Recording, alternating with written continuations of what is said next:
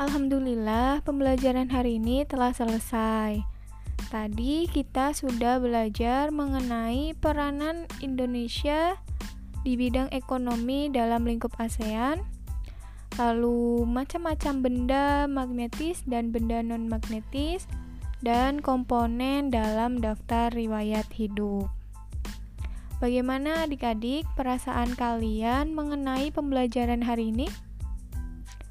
Coba tuliskan apa saja yang sudah dipelajari hari ini dan ceritakan perasaan kalian mengenai pembelajaran hari ini pada link Padlet yang sudah disediakan di komik ya.